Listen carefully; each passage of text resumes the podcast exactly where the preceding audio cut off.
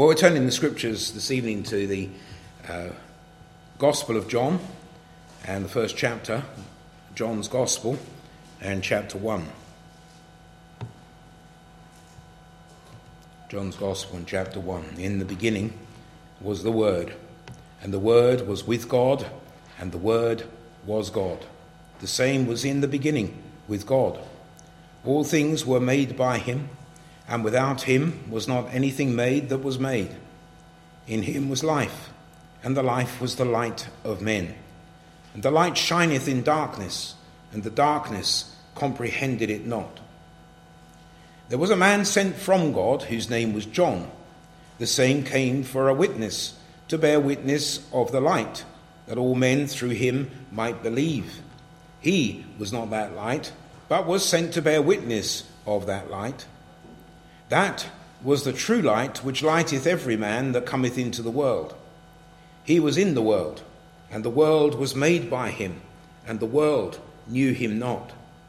He came unto his own, and his own received him not. But as many as received him, to them gave he power to become the sons of God, even to them that believe on his name, which were born not of blood, nor of the will of the flesh, nor of the will of man, but of God. And the word was made and the word was made flesh and dwelt among us, and we beheld his glory, the glory as of the only begotten of the Father, full of grace and truth. John bare witness of him, and cried, saying, This was he of whom I spake. He that cometh after me is preferred before me for he was before me. And of all and of his fullness have all we received, and grace for grace. For the law was given by Moses, but grace and truth came by Jesus Christ. No man hath seen God at any time. The only begotten Son, which is in the bosom of the Father, he hath declared him. Amen. Thank the Lord for this reading of his word. Let's ask the Lord's help as we hear and as we think upon these words. Eternal Father, we pray that Thou hast drawn near to us now. And, uh, there are great wonders in this, this Gospel of John, as John had meditated upon many things through his life, discovered many things, Lord, as he had understood many things which had been spoken, many of the things which had been done. And Lord, as he speaks so much later than the uh, synoptists uh, who wrote Matthew, Mark, and Luke, uh, so he draws forth the spiritual realities. And Father, we pray that as we consider those, uh, that we might be given by thy grace understanding. We read here that the light shines in darkness, but the darkness comprehends it not. And so, Father, we realize that uh, also the Word of God sometimes shines in the darkness and where the darkness does not comprehend it, does not take it in, and Lord does not respond to it. And we pray, Father, that thou hast open blind eyes that they might see the light, that they might come to the light, that they might know the light of life in, their, in, in themselves. And Father, we pray that souls might be moved, that souls might be saved, that thy people may be given a greater understanding of the might and the power of the Lord and what it is which is accomplished in Jesus Christ, that we might have salvation through him. And we pray, our Father, that thou wast minister then by the word of God tonight, that thou wast help me in the words which I speak and in the understanding which I seek to convey. Lord, we pray that thou wast bless us. Hear us then, we ask, continue with us now, in Jesus' name. Amen. I want to think about a couple of verses here from verse 4 and 5. Uh, we read, In him was life, and the life was the light of men. And the light shineth in darkness, and the darkness comprehended it not. Uh, the, in him was life, and the life was the light of men. And the light shineth in darkness, and the darkness comprehended it not. So I want to think about these words and to consider the Lord Jesus Christ and the salvation which is through him, indeed, the life which is given by him, and which is the necessity of every person who will stand before God in hope of glory in hope of entering into the presence of God with delight and not being cast out into what is described by the Lord Jesus Christ in one of the parables as outer darkness. Uh, we are born in darkness. Uh, we are born in darkness because of death, which worketh in us uh, from the moment we are born. And uh, spiritually, we are found dead in trespasses and sins. Uh, but the need for every person is to have life. And the Lord Jesus is He who says that He gives life and that they might have life and that they might have it more abundantly. Uh, not just the life of this world, which so many desire, as we were saying this morning, uh, but the life which is eternal, a life which is not, does not cease at the end of, of our time upon this earth, but is continual even into those things which lay uh, behind a veil uh, for our eyes. So I want to think about these uh, things. First of all, uh, consider the Lord Himself in that inferred deity, the inferred deity of the Lord Jesus Christ. Uh, secondly, the implied difference uh, between the Lord Jesus Christ, the, between God and men. And then finally, an imperative dependence.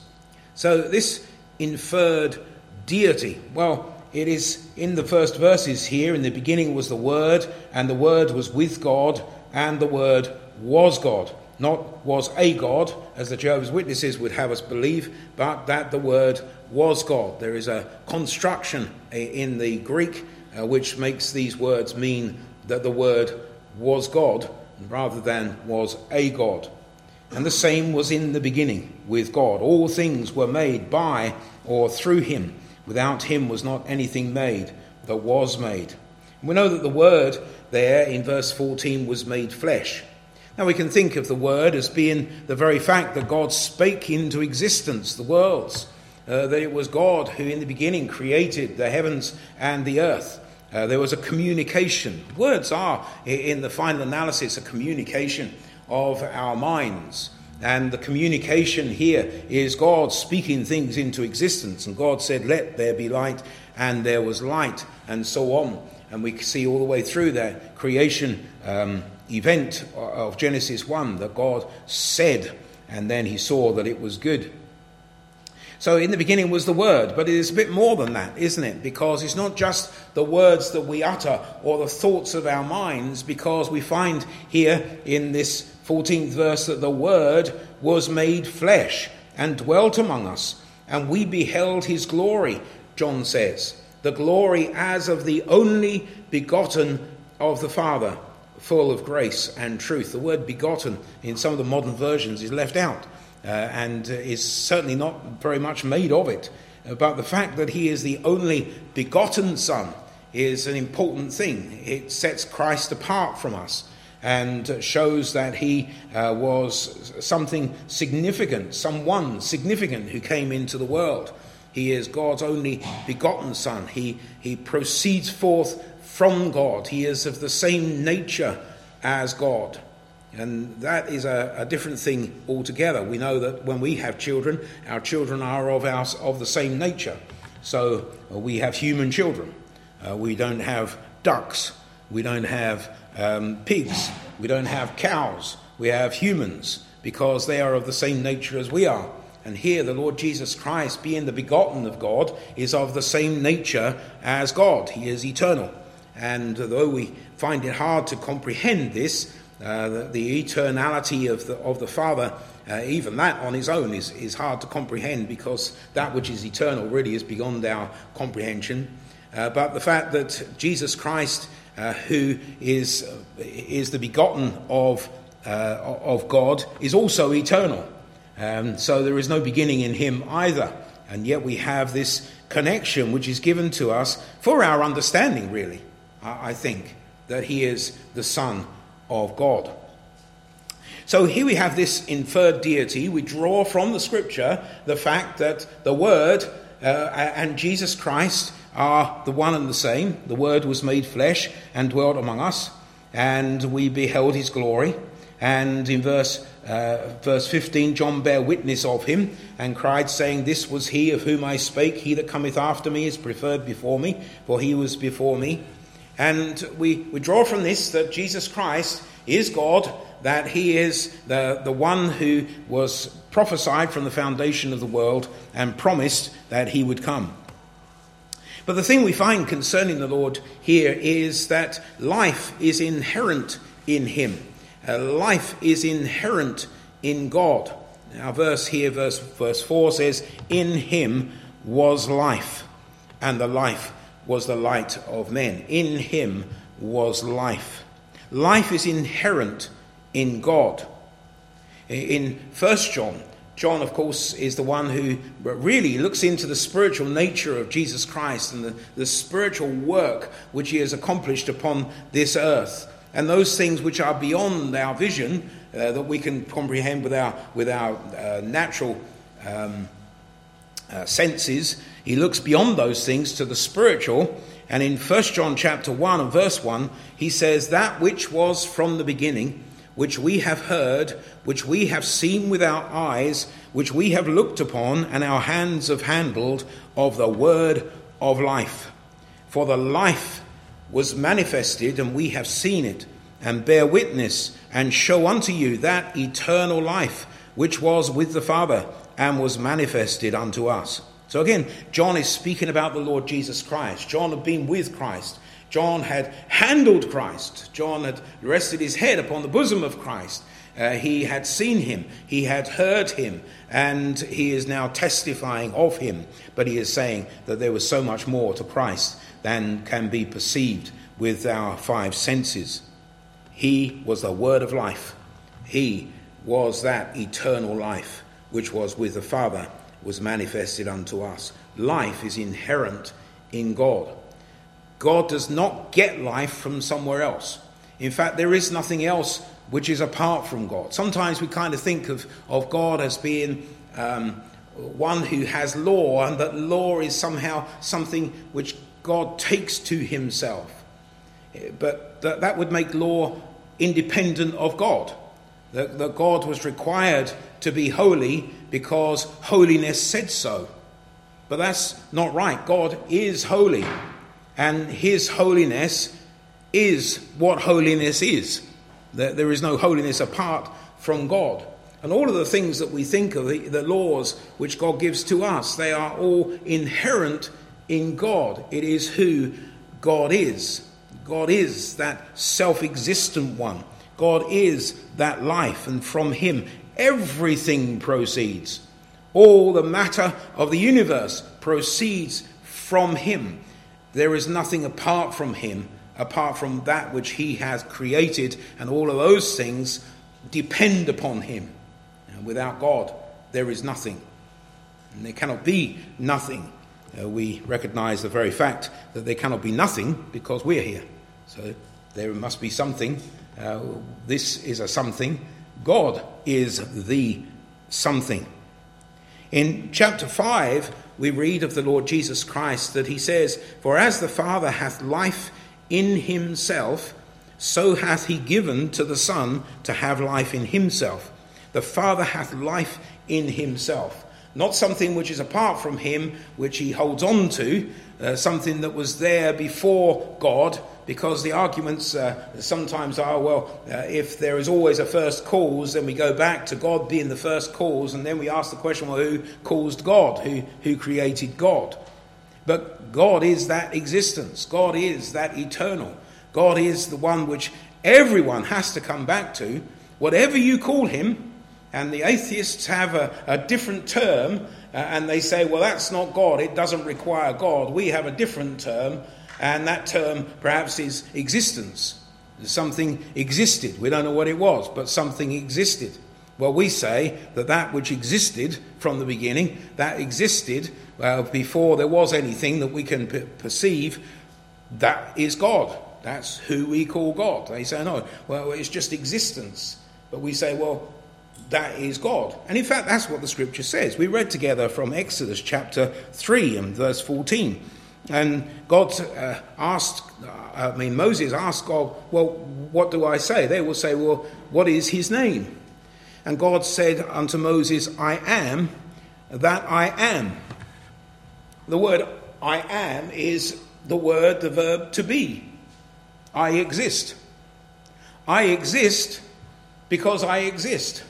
I exist and exist. I am existence. That is exactly what God is saying here. I was reading um, a, a, a, short tract by uh, an atheist, I presume he's an atheist, um, who is saying, Is there any need for a first cause? And uh, he says that the question is since every, everything in the universe requires a cause, must not the universe itself have a cause? And then he uh, seeks to argue that there are two basic fallacies in this argument. Uh, the first of the uh, fallacy is that there is an assumption that the universe required a causal explanation. The positing of God would provide it. Now, he's already brought in a fallacy of his, of his, of his, own because he goes on to argue well, uh, the, the existence is the cause of all things. We call existence God. And he says, well, we don't believe in God, but we do believe that there is existence. Because there must be existence because we exist. So the point is that he says, what, on, on what grounds uh, is it denied that the universe has existed eternally? Well, of course, the argument is that the universe hasn't existed eternally because there is nothing that has ever been found which is eternal. There is nothing in the universe which is eternal. So, electrons are not eternal, atoms are not eternal, uh, even protons are not eternal, neutrons are not eternal. Things can last for a long, long time, but it's posited by scientists all over the world that everything finally will come to nothing. It, it everything will finally um, uh, rest in an equilibrium of nothingness. So they're not eternal. So there's no matter which is eternal, but God is not matter. No material thing has been found to be eternal. But God says, or John actually writes in, in the third chapter, God is spirit. Not a spirit, God is spirit. And they that worship him must worship him in spirit and in truth. Now, God is not material, God is spirit. What is spirit? Well, we don't know what spirit is really, do we?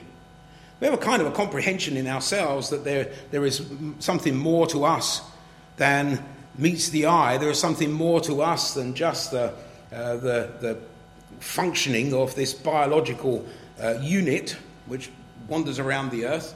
There's something more to us than just a, a brain which functions, although, um, again, atheists seek to argue that that is all that we are. But there is a perception in our own minds that, that there is more to us than that, and, and God is spirit. He is that existence. As he calls himself, I am that I am. I exist because I exist. Remember the words of the Lord Jesus then in John 8, verse 58. Jesus said unto them, Verily, verily, I say unto you, before Abraham was, I am. I am. Jesus uses that same terminology. The Lord says that that name I am would be unto all generations. Jesus uses that same terminology. Says, Before Abraham was, I am. Not I was. Before Abraham was, I was. We could understand that, that uh, perhaps Jesus had appeared before then, that he was the first creation, which is again what Jehovah's Witnesses say, that he was the beginning of the creation of God, he was the first one who was created. But he doesn't say, I was, but he says, before Abraham was, I am, because he is eternally existent, because there is no beginning, because there is no ending. He just is. He is that existence. What we're putting out here now is that life is inherent in God. He is its source. It is God who is life. And here in verse 4 it says, In him was life, and the life was the light of men. And Jesus also uh, says uh, another place, doesn't he? Um, I am the way, the truth, and the life. Uh, if we were to split those three things up uh, from a, a, list to uh, a, a comparison, then we would say, I am the way, I am the truth, I am the life. I am the life. And that is what Jesus says to us I am the life. And if we want to know life, we must know Christ. Jesus saith unto him, I am the way, the truth, and the life. No man cometh unto the Father but by me. So we infer the deity of Christ from these words. We infer from the deity of Christ that he is life, and that all life proceeds from him, and without him there is no life. In fact, without him there is nothing, because we have existence and non existence. Those are the two possible states. We know that there's existence because we exist. So there is existence and there is non existence. The existence, which is eternal, we call God, and He reveals Himself to us as the great I am. He reveals Himself to us as God. The argument then is not whether God created the universe or God created all things, but can we know God? Uh, that really is where the arguments uh, come to. And of course, we can know God because God has made himself known. God has made himself known, and he has made himself known to us. This same person uh, says it is true that there cannot be an infinite series of antecedent causes but he is working on the, on the idea of material antecedent causes. You can't keep going back and say, well, this caused that, and that caused that, and that caused that, and that caused that, back into eternity forever and ever and ever and ever and ever and ever and ever. And so he, he agrees that. It is true, he says. This is a truism. It is true. There, there cannot be an infinite series of antecedent causes. But recognition of this fact, he says, should lead one to reappraise the validity of the initial question, not to attempt to answer it by stepping outside the universe into some gratuitously invented supernatural dimension. And yet, it's exactly what he does because the thing that exists is existence. What is that? How can you say the thing that exists is existence? Well, obviously, but what is that existence? The existence is God. And the Lord says, as the first cause, I am that I am. So we have this deity of God. This is where life is. And this is important because the implied difference here is that man does not have life inherent. It says, In him was life, and the life was the light of men, and the light shineth in darkness, and the darkness comprehended it not. So here the, the comparison is that man, you and me, we don't have life inherent in us. We know this to be true. We know that life can be terminated.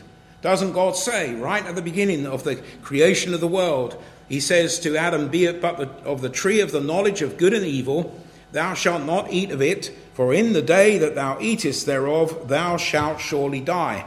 Now, Adam had a life which was eternal. Well, it wasn't eternal, but it was everlasting, because it had a beginning, so not eternal. But it was everlasting. He had no death coming upon him, except that God said, But if you eat of the tree of the knowledge of good and evil, then you will die. Therefore, we can see right from the very beginning that life is not inherent in men. It is not a part of who we are. It is something which is given to us and upheld by God. And we read in the scripture that God breathed into the nostrils of Abraham, uh, of Adam rather, and he became a living soul. God gave life at the beginning. It is something which he can give, it is something which he can take. It belongs to Him. There's an argument again of the world sometimes that God takes away life and therefore he is a, he is a murderer. But God can't be a murderer because he is just taking back that which he gave. It belongs to him. Your life belongs to him. Everybody's life belongs to him. It's lent to us. It doesn't belong to us. It's not mine, it's God's. and he has lent it to me that I might glorify him. And if he takes it from me, I can't argue with him and say, Well, you don't have any right to take my life, because he will say, Well, it's not your life, it's my life, because I am life, and you are not life. You only are, are alive because I have given you life. I have lent it to you. And what happened? I lent it to Adam, and the first thing he did with it was he cast it away and took of that which I told him not to take of, and I told him that if he did that, then he would die. And that's the condition of man in today. And there's none that can argue that man doesn't die. The old saying was there are two things certain in life death and taxes. But the most certain of those is death. Not everyone is taxed, particularly if you're particularly rich.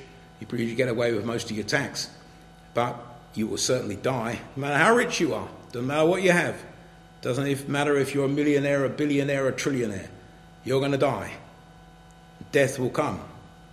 Because death is not inherent in men, it may be terminated. Secondly, we can say concerning life that life may be transferred. What do I mean by transferred? Well, I can't transfer you my, my life to you, but God can transfer life to us. And indeed, that's what he does. When he first creates Adam and he makes him from the dust of the earth and he breathes into his nostrils the breath of life, he transfers life to that dust. He gives it to that dust. And the same thing continues even today as the Lord Jesus Christ saves souls and indeed saves actual uh, humanity as well. On, on three occasions, we are told of uh, when the Lord Jesus raised people from the dead. And we think of Lazarus, uh, the son of the widow of Nain, and Jairus' daughter, where Jesus Christ raised them from the dead. He gave them life, which they didn't have. And so life can be transferred.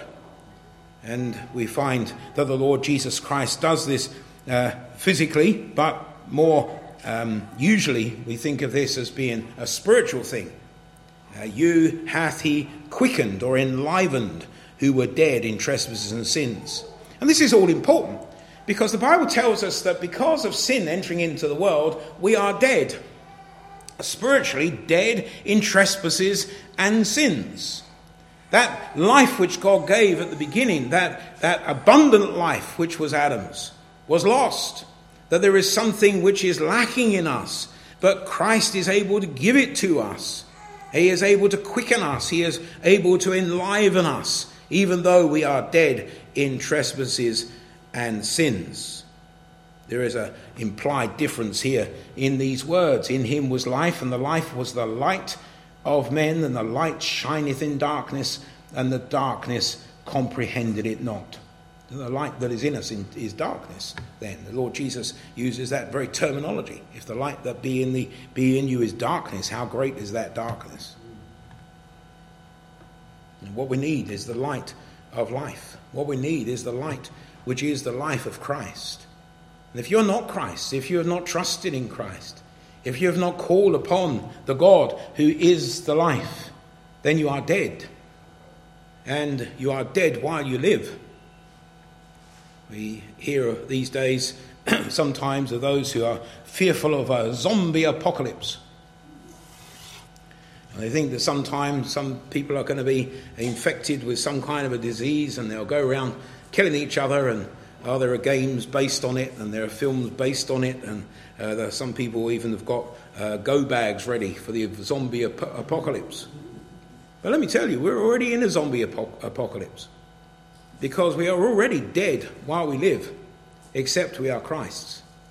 If you don't know the Lord Jesus Christ as your Savior, you are already dead, dead in trespasses and sins. And to be absent from the body is to stand in the judgment of God and to be cast out into the outer darkness where you belong. Because the light has shined and you have not comprehended it. The light has shined and you have refused it. The life has been offered to you and is being offered to you even this night through the Lord Jesus Christ, and you have refused it. And if we have not the life which God gives, we have no life at all. And we cannot stand before him and say, But I have life, because I have a life of my own. because the life that we have is not ours, it is lent to us. And even in salvation, the Apostle Paul says, The life that I now live, I live by the Son of God. It is the power of God which is given to us, it is the life which God gives to us. And He is uh, fully within His rights at any moment to take it away. If He wants to take it away, well, it's His. It is just lent. And then also we can say concerning life that it may be treacherous. Well, I struggled with this really. Um, what I really mean to say is that it can be uh, something which appears to be what it's not actually. So, life that we have in this world, we may see a bumper sticker on somebody's car which says, One life, live it. And life seems to be what we have, and people have what they call bucket lists that they want to get through in their lives and life, and they're full of life. We t- hear about people who are full of life, and other people who are live life to the full, and people who are living the good life, and people are living the high life. And we hear over and over about people's lives. But it may be treacherous in the fact that it hides death because we are dead in trespasses and sins. There is a life which seems to be there, that we live in this world for the uh, three score and ten years, or longer perhaps. And we, we live that life and we can live it to the full. And, and some people have good health and they have strength and they have money and they have all that they need and they can live it and they uh, can really uh, seem on the surface anyway to enjoy their life. But it is just masking the death which is in the soul the soul which is dead in trespasses and sins, the soul which has not comprehended the light which shines in darkness, the soul which has not seen Jesus Christ, the soul which has not known Jesus Christ, the soul which has not known the God who is the source of their life, who has lent them their life, and who requires of them that they uh, give, uh, that they live that life for Him. And they live it for themselves. And they say, It's my life. But there is this treachery in the heart, a treachery in the heart. Verse which drew my attention was this in Psalm 143 and verse 3 For the enemy hath persecuted my soul, he hath smitten my life down to the ground, he hath made me to dwell in darkness as those that have been long dead. We think about the zombie apocalypse, those who have been long dead. We're, we're, we we can live in this world and it all looks good on the outside, but death is in the heart. The Lord Jesus speaks to the Pharisees and the scribes in similar manner, and he says, On the outside, you're, you're a whited sepulchre, but on the inside, dead men's bones. Death dwells inside. It all looks good on the surface. And friend, you can be one who looks good on the surface. I've heard people say, well, we're, we're good people. We live our life well. Oh, we haven't done any terrible things. We're okay. And we're enjoying life. But within are dead men's bones. And when this superficial life ends, which it will, what is left but death? But death. We have then an imperative dependence upon God. We have a dependence upon God naturally. We have a dependence God, upon God uh, in our flesh, physically. It is God who gives us life. It is God who upholds us. It is God who sends the, the, the heartbeat from moment to moment and allows it to continue. It is God who, uh, who upholds us with the word of his power. In uh, Colossians 1, uh, we read of the Lord Jesus who upholds all things by the word of his power. It is God who sustains us. It's God who keeps us in this world, who, in His grace, gives us opportunity to repent. There are tremendous words in, in Romans, which Daniel drew, to my attention the other day, in actual fact, although I have preached on them before, uh, so I was aware of them at least. But in, in Romans, in chapter, uh, chapter 2, it says there um, in verse 4 or despise riches of his goodness and forbearance and long suffering, not knowing that the goodness of God leadeth thee to repentance. but after thy hardness and impenitent heart, treasurest up unto thyself wrath against the day of wrath, and revelation of the righteous judgment of God, who will render to every man according to his deeds. The forbearance, the goodness, the riches of his goodness and forbearance and long suffering, not knowing that the goodness of God leadeth thee to repentance. God has given you the life that you have. you are still alive today. You can still repent. You can still know Christ. You can still call upon his name. You can still be saved. You can still have that new birth, that new life, a newness of life while you're here upon the earth. And God's long suffering as he has looked upon you and he has watched you as your rejection of him. And the Lord says, Come, come, all ye who labour and are heavy laden, and I will give you rest. John 5, verse 24 Verily, verily, I say unto you, he that heareth my word and believeth on him that sent me hath everlasting life, and shall not come into condemnation, but is passed from death unto life. These are the statements of Christ. He is saying you have passed from death unto life if you trust. Therefore, the, your current state, Jesus is saying in effect, is you are dead. But if you trust in me, and if you trust in my Father, then you will pass from death unto life. We read then of this mighty power of God to give life when he breathed into the nostrils of mankind and gave them life when he raised from the dead, who had died physically, Lazarus and the son of the widow of Nain and Jairus his daughter. But then also in, in spiritually, the Lord raises. And John 17 and verse 3, as the Lord Jesus, as our great high priest, speaks to the Father, and is recorded for us there, there in John 17. And he says, And this is life eternal, that they might know thee, the only true God and Jesus Christ, whom thou hast sent. It is in our knowledge, it is, it is in comprehending the light which shines in the darkness. It is accepting that the word that we now preach and the word of God which goes forth with power and, and, and convinces men of sin, that those things are true, that the light is shining, that we see the light and we comprehend the light and we come to the light and we trust the Lord Jesus Christ for salvation. Then we might have life eternal. Ephesians 2 5, even when we were dead in sins, hath quickened us together with Christ. By grace ye are saved. See, the point is that, that Jesus Christ died upon the cross of Calvary. He is laid in the grave. His life is given. His life is given as a sacrifice. His life is given as a, as a, um, uh, the result of our, of, of, our sins, and God accepted that uh, on our behalf if we believe on Him. But when He rose again from the dead, He didn't just ra- raise Himself from the dead, but He brought with Him all of His people, uh, those who had not yet been born. But He imparted life, and because He is life, because not just eternal life, but infinite life resides in Christ, He is able to save all he doesn't save all, but he is able to save all because there is no life apart from him. Life doesn't exist over here and God over here.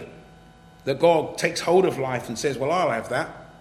But God actually is life. So all life comes from him. And he is able to save. And when Christ rises from the dead, he shares, as it were, his life as the firstborn among many brethren, that we also might have life with him. Remember those words that Jesus uttered. Jesus said unto her, I am the resurrection and the life. He that believeth in me, though he were dead, yet shall he live. And John again in his epistle writes, And this is the record that God hath given to us eternal life, and this life is in his Son. He that hath the Son hath life, and he that hath not the Son of God hath not life. These things have I written unto you that believe on the name of the Son of God, that ye may know that ye have eternal life, and that ye may believe on the name of the Son of God. Two things there. First of all, he writes to those who know the Lord Jesus that you may be assured that you have eternal life, but that also those who read and who understand and comprehend the light which shines in the darkness, that ye may believe on the name of the Son of God.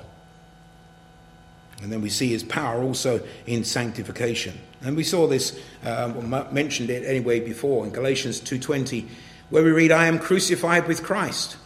Nevertheless, I live, yet not I, but Christ liveth in me. And the life which I now live in the flesh, I live by the faith of the Son of God who loved me and gave himself for me. Here's the Apostle Paul. He understands this concept. He understands that his life is a life which God has given to him. He understands that the life which was first given to mankind upon the earth uh, was subject to, uh, uh, to, to obedience to God, and that it was cast away, and that death passed upon all men. He writes that very thing in Romans passed upon all men it, because all have sinned. But now he is saying, But I have life, and the life that I now live, I live by the faith of the Son of God. It is not I, but Christ liveth in me. Again, Colossians 3 4, he writes to the Colossians as well as the Galatians, When Christ, who is our life, shall appear, then shall ye also appear with him in glory and in Romans. But if the spirit of him that raised up Jesus from the dead dwell in you, he that raised up Christ from the dead shall also quicken or enliven your mortal bodies by his spirit that dwelleth in you. Do you know Christ? This is the point, isn't it? Do you know Christ? This is salvation. Do you know God? Because life comes from him. Your physical life that you have now, that is in his hand. But your spiritual life is even more important. Do you have one? At all? Are you dead? Is all you have that superficial earthly life which will come to an end, and you know it will? Or do you know the life which is in Christ Jesus, who, when he shall appear, we shall also appear with him in glory, because the life is one with Christ? Paul writes in Romans 6 and verse 4 Therefore we are buried with him by baptism into death that like as Christ was raised up from the dead by the glory of the Father, even so we also shall walk in newness of life. Newness of life. Do you have that newness of life? Do you know the Lord Jesus Christ as Saviour? If you don't, then you are still lost.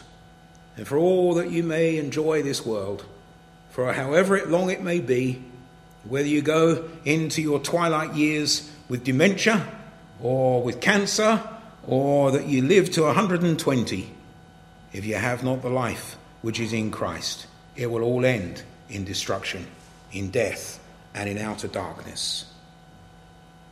A verse just to finish up what we have said. John 8, verse 12. Then spake Jesus again unto them, saying, I am the light of the world. He that followeth me, followeth me shall not walk in darkness, but shall have the light of life. John not here pick up these words from the first chapter. In him was life, and the life was the light of men, and the light shineth in darkness, and the darkness comprehended it not. I am the light of the world. He that followeth me shall not walk in darkness, but shall have the light of life. Oh, the Lord will bless these thoughts to our hearts, that we might know that for all that men will argue against God, God will have the last word. And that word is Christ. And God will have that life. And apart from him, there is no life. May the Lord bless us.